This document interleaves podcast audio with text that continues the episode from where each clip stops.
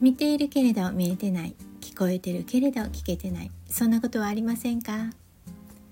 日々のささやかな気づきから生きやすさのヒントにつながる話題をシェアします。こんにちはリボンです。今日も月1配信のメルマガ生きやすさのヒントから朗読します。2024年1月分第181号タイトルは不安が安定感へと変わる理由です。聞いてください。今後の生活はどうなるの？両親の介護はどうしよう？災害の時はどうしたらいいの？今年は特に念頭から心痛めるニュースで不安が高まった人も多かったと思います。何か心配事が起きた時あなたの心はどんな風になりますか？不安で心の揺れは大きくなる方ですか？それとも揺らぎは少なく落ち着いていられる方ですか？もちろん心配事によって受け止め方は違ってくるでしょう。しかし近年特に先行き不安が高まる中全く不安がないという人は少ないと思います。そんな中でも事の大小経済力の違いなどを超え適度に平穏を保ち安定感のある人っていますよね。そういう姿勢は生きていく上で何より心強い味方です。できるなら身につけておきたいです。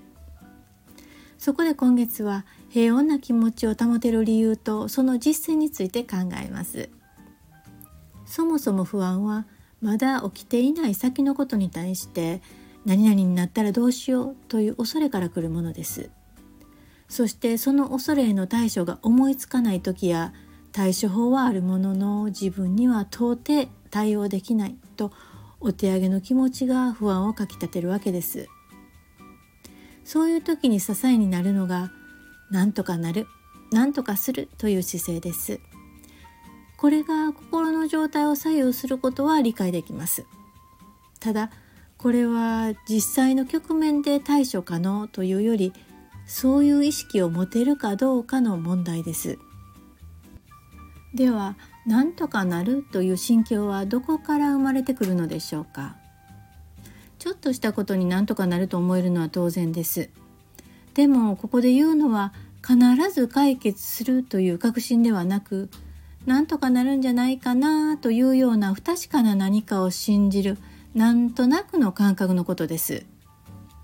このなんとなくというのがポイントです。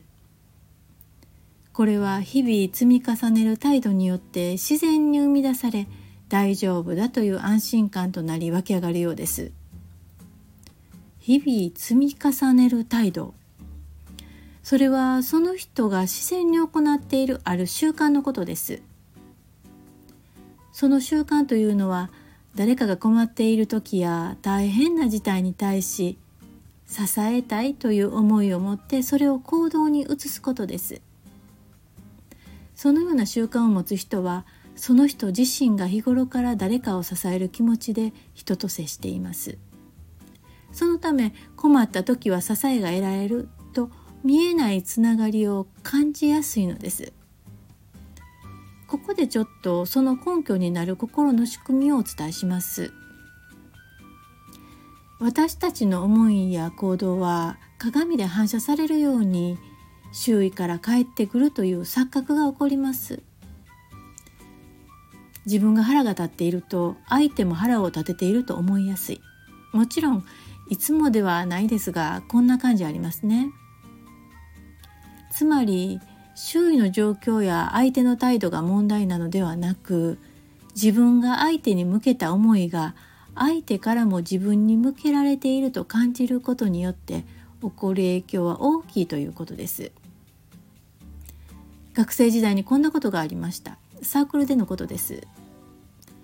役員を決める時に私は A 子さんを推薦しました。でも彼女は失敗すると怒られるから無理だと辞退してきました。私は「えー、誰に怒られるの?」と尋ねると彼女は「みんなに」というのです。その後 A 子さんの言動から分かったことがありました。それは口には出さないものの彼女は人を評価することが多く怒りを感じしんどくなっていたようです。他人に厳しく評価をつける人は自分も周囲の評価にさらされていると感じ人前で緊張度が高くなって彼女のような思いを抱きがちです。また他人の言葉の裏読みをする人は相手からも裏読みされているという思い込みから本音を言えず人間関係も困難になりがちです。逆に相手の言葉を素直に受け取る人は自分の思いも適度に伝えやすく人間関係に悩みも少ないようです。このように自分の思考や姿勢は関わる相手や環境を通して受け取ります。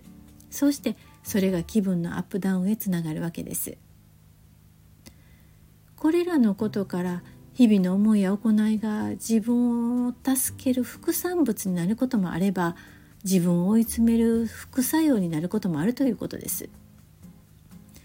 大丈夫だと感じられる支えや安心を望むなら誰かを支える気持ちでそれを実行に移す。それが何とかなるというつながりを感じさせおおらかな気持ちから安心感に変わる。安定感の強い人たちはこのようなことを意図せず行うことで安心という副産物を得ているのでしょうね。誰かを支えたいという思いや行いが結局は自分を支え安心感につながる。それなら必要以上に未来を心配して不安を重ねなくても良いのではないか。さらに思うのはすでに好意な人への振る舞いより知らない人。顔の見えない相手への振る舞いが鍵を握っているようです。例えばお店のスタッフさんへの挨拶とか電車内で席を譲る心遣いまた道に迷っている人への声かけ寄付や寄贈での支援などです。なぜなら好意な人への気遣いや支えは何かの形で返ってくることがある一方知らない人から見返りを期待できません。見返りを期待せず支える態度を習慣にするからこそ見えない何かによる守られた感覚が鏡で反射されたように返ってくるのではないかという思いにたどり着きました。もちろんこれが全ての不安解消になるとは思いません。ただ自分の思いや行いが見えない感覚となって帰ってくるというのは私の中ではかなり腑に落とせました。日頃の心がけで不安がコントロールできるなら今後の意識次第で安定感も増していくと期待できます。とは言いながらまだまだ安定感には達しない私は新年初のメルマガ配信を機に日々の心がけを見直そうと思います。